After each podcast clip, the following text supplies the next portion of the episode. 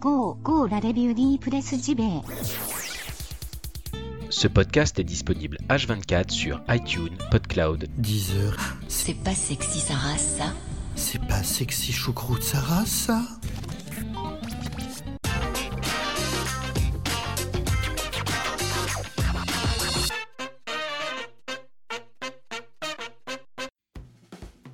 Sommes le mardi 24 juillet 2018 et c'est l'heure de la revue de presse JV, votre podcast quotidien qui vous parle de quoi? Je vous le donne en mille, et ben de jeux vidéo. Bien sûr, moi c'est Bruno Roca, bienvenue dans votre podcast préféré, tout du moins j'ose l'espérer.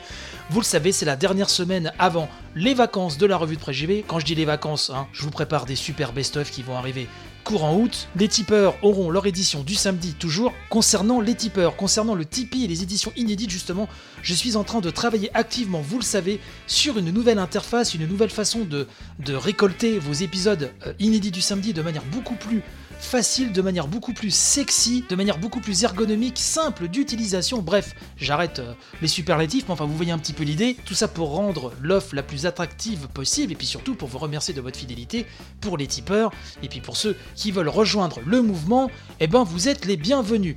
Ce matin, pas de brochette de news. Oui, bou bou bou, c'est triste, je le sais, mais trois sujets de choix. Vous le savez, c'est l'avantage du podcast quotidien, cette matière vivante qu'on peut modeler comme ça à foison. La brochette de news reviendra bien sûr dès demain, notamment avec une brochette de news 100% nippon. hein. Vous le savez, mercredi c'est 100% Japon. Mais là ce matin, j'avais vraiment trois euh, beaux sujets que je voulais mettre en avant dans l'émission. Et ce que je vous propose, eh ben, c'est qu'on attaque tout de suite maintenant. Youhou, c'est parti.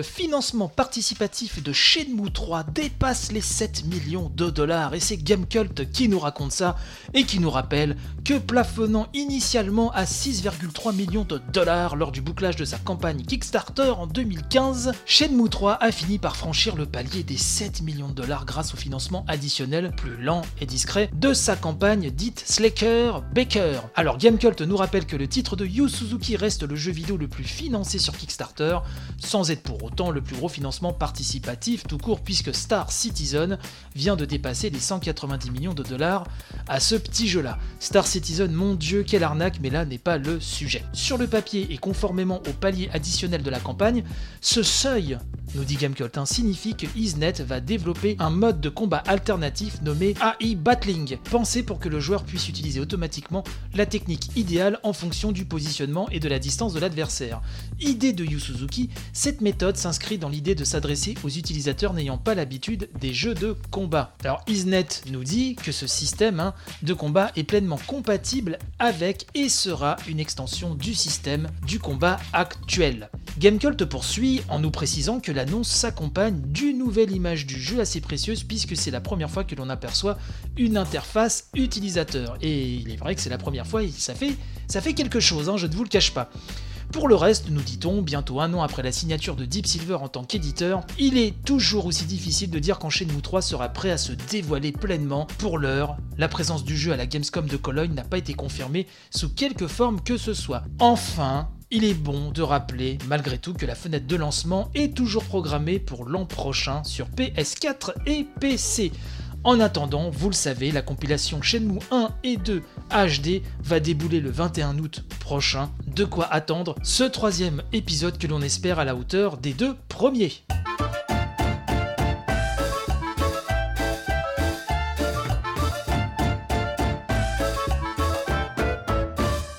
Métier de narrative director avec Gabriel Schrager, c'est un bel article que nous propose jeuxvideo.com qui nous dit que si nous avions suivi la conférence Ubisoft à l'E3 2018 ou même 2017, que nous avions sans doute aperçu sur scène Gabriel Schrager qui chapeaute le récit de Beyond Good and Evil 2, une suite attendue, vous ne le savez que trop bien, de longue date. Peut-être avions-nous également goûté aux fruits de son travail en jouant à Assassin's Creed Syndicate, South Park l'Annale du Destin, The Division ou encore Soldat Inconnu un titre notamment inspiré des correspondances de son grand-père britannique durant la Première Guerre mondiale. Ça vous voyez, je l'ai appris grâce à ce papier, je ne le savais pas. Merci jeuxvideo.com. Bref, on nous dit que sous la houlette du directeur créatif et avec le reste hein, de la core team, comprenant les responsables des aspects ludiques, techniques, visuels, etc., elle est chargée de donner aux jeux sur lesquels elle travaille un message ou plutôt un contexte selon le type d'expérience. Un petit mot sur le parcours de cette dame hein, que nous rappelle jeuxvideo.com qui nous dit d'ailleurs que tout est parti d'un parcours universitaire mais déjà toutefois teinté d'une aisance à écrire avec le rendu d'une thèse en sciences politiques.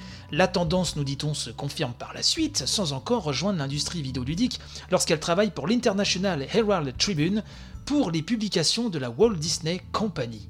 C'est à la fin des années 90 qu'elle entre finalement chez Cryo Interactive et s'attelle d'abord au sound design puis au game design et à la narration sur la franchise Les Chevaliers d'Arthur. Avant de rejoindre Ubi, elle travaille également sur l'écriture du MMORPG Rhizome pour le studio Nevrax. Alors Gabriel rapproche la narration vidéoludique de celle de l'orateur qui, dès la nuit des temps, rebondissait en direct sur les réactions de son public et ajustait son discours, ses gestes, son intonation.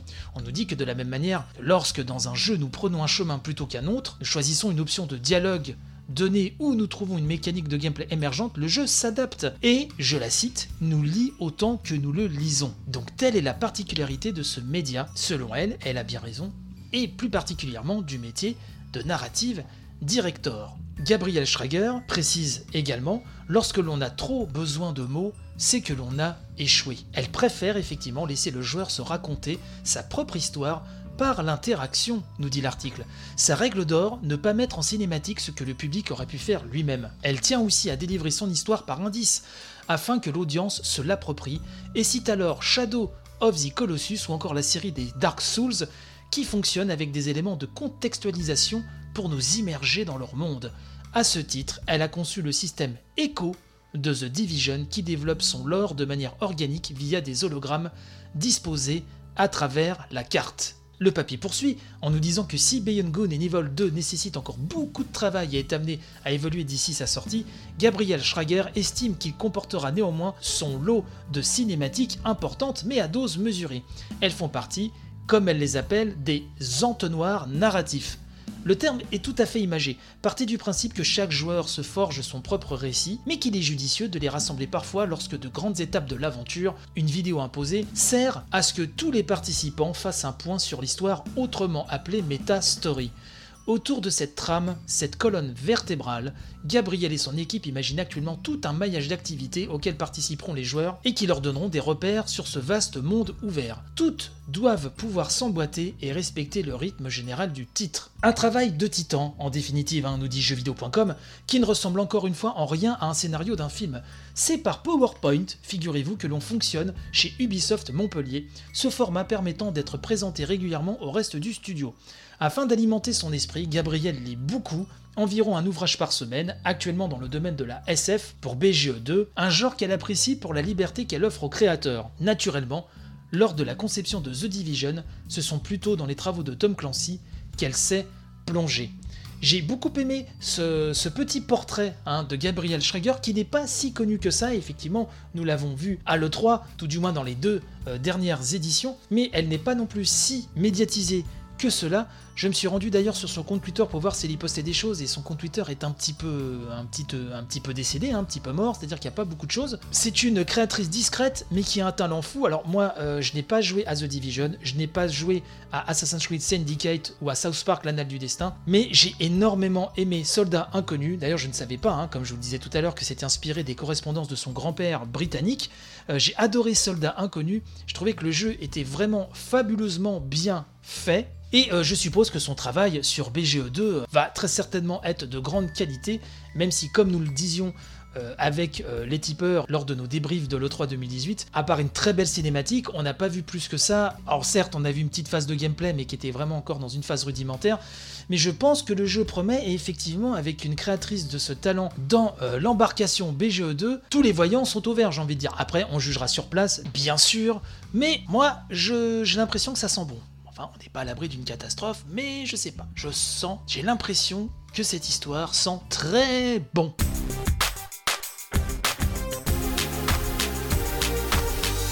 Sony revient sur l'accueil mitigé de sa conférence de l'E3 2018. Et c'est sur le site theguardian.com qu'on peut lire ceci. Je vous ai traduit les meilleurs passages rien que pour vous, chères auditrices et chers auditeurs.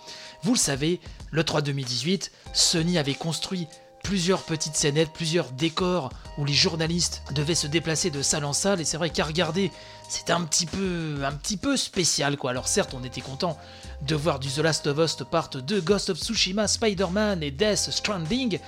Mais euh, c'est vrai que c'était un petit peu mou du genou au niveau du rythme, puisqu'il fallait attendre à chaque fois que l'assistance se déplace d'une salle à une autre. Il y avait plusieurs salles, plusieurs ambiances, et c'est vrai que sur le papier, si l'idée paraissait séduisante, et elle l'était parfois à regarder, euh, à d'autres moments, c'était quand même un petit peu space, on se demandait, on se trouvait, et c'était euh, vraiment long, long, long. Simon Rotter, hein, le Chief Operating Officer de Sony Europe, eh ben, le reconnaît, il nous dit je le cite, je pense que l'accueil a été mitigé. Les gens ont vraiment apprécié les jeux en eux-mêmes et ont apprécié la qualité de ce que nous avons montré. Il y avait aussi une certaine appréciation de ce que nous essayons de faire avec la construction de l'événement, avec quelques critiques sur la façon dont tout cela se déroulait réellement, le rythme et la logistique. Depuis trois ans, nous essayons d'injecter un peu de drame et de théâtralité dans nos présentations pour en faire plus, justement, qu'une simple présentation. Nous avons essayé d'évoquer l'esprit de chaque jeu. Alors Ruther poursuit en nous disant, je le cite à nouveau, une partie de la couverture médiatique de cette année a été un peu critique à l'égard du manque de nouvelles choses, probablement en conséquence du fait que les gens annoncent des choses au début de la production. Cela s'explique en partie par la crainte des fuites, hein, des leaks, de ne pas pouvoir présenter le titre de la façon dont le créateur veut qu'il soit présenté mais le désir de nouvelles annonces est confronté à la réalité des délais de production. Pour nous, le 3 consiste à montrer aux gens ce que les jeux peuvent faire, explique Monsieur Rotter. Hein. Il continue en nous disant Nous devons prendre soin de la variété et de la diversité de la gamme de jeux. C'est là que nos studios interviennent pour créer des expériences solo à grande échelle, des jeux avec une narration forte, se confrontant parfois à des sujets assez difficiles, essayant de pousser le storytelling beaucoup plus loin qu'un jeu en ligne. Je travaille chez Sony depuis une vingtaine d'années et je pense qu'une chose que nous avons toujours fait, c'est de respecter le développeur et de lui donner le temps de trouver ce qu'il voulait faire.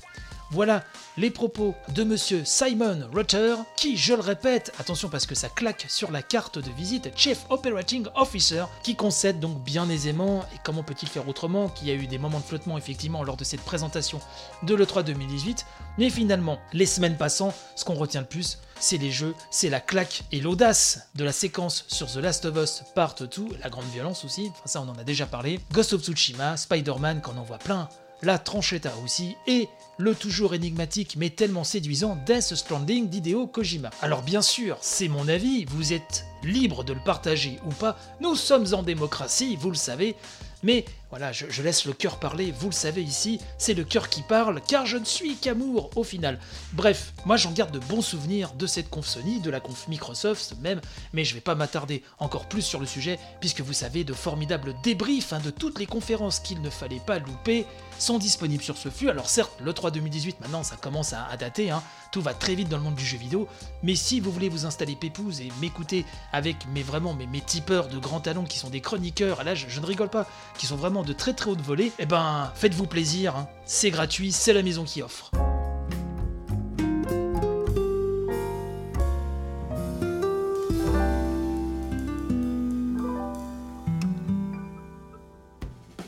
Et voilà, c'est ainsi que se termine cette édition. J'espère qu'elle vous a plu, qu'elle vous apportera panache et robustesse pour la journée. On se retrouve demain, mercredi, vous le savez, c'est 100% Japon. Alors à savoir s'il y aura juste le 100% Japon ou des news un peu plus généralistes avant puis le 100% Japon, et eh ben ça j'ai envie de vous dire mes enfants, tout dépend de l'actualité, vous le savez. Je vous souhaite une très bonne journée. Encore merci mille fois pour votre fidélité, merci pour vos partages sur les réseaux sociaux. N'hésitez pas à me faire quelques petites étoiles et quelques petits commentaires gentillets euh, sur iTunes, enfin Apple Podcast comme on dit maintenant. Portez-vous bien, à demain, vive la France, vive le jeu vidéo, bref, vive la vie quelque part. Allez, bye bye.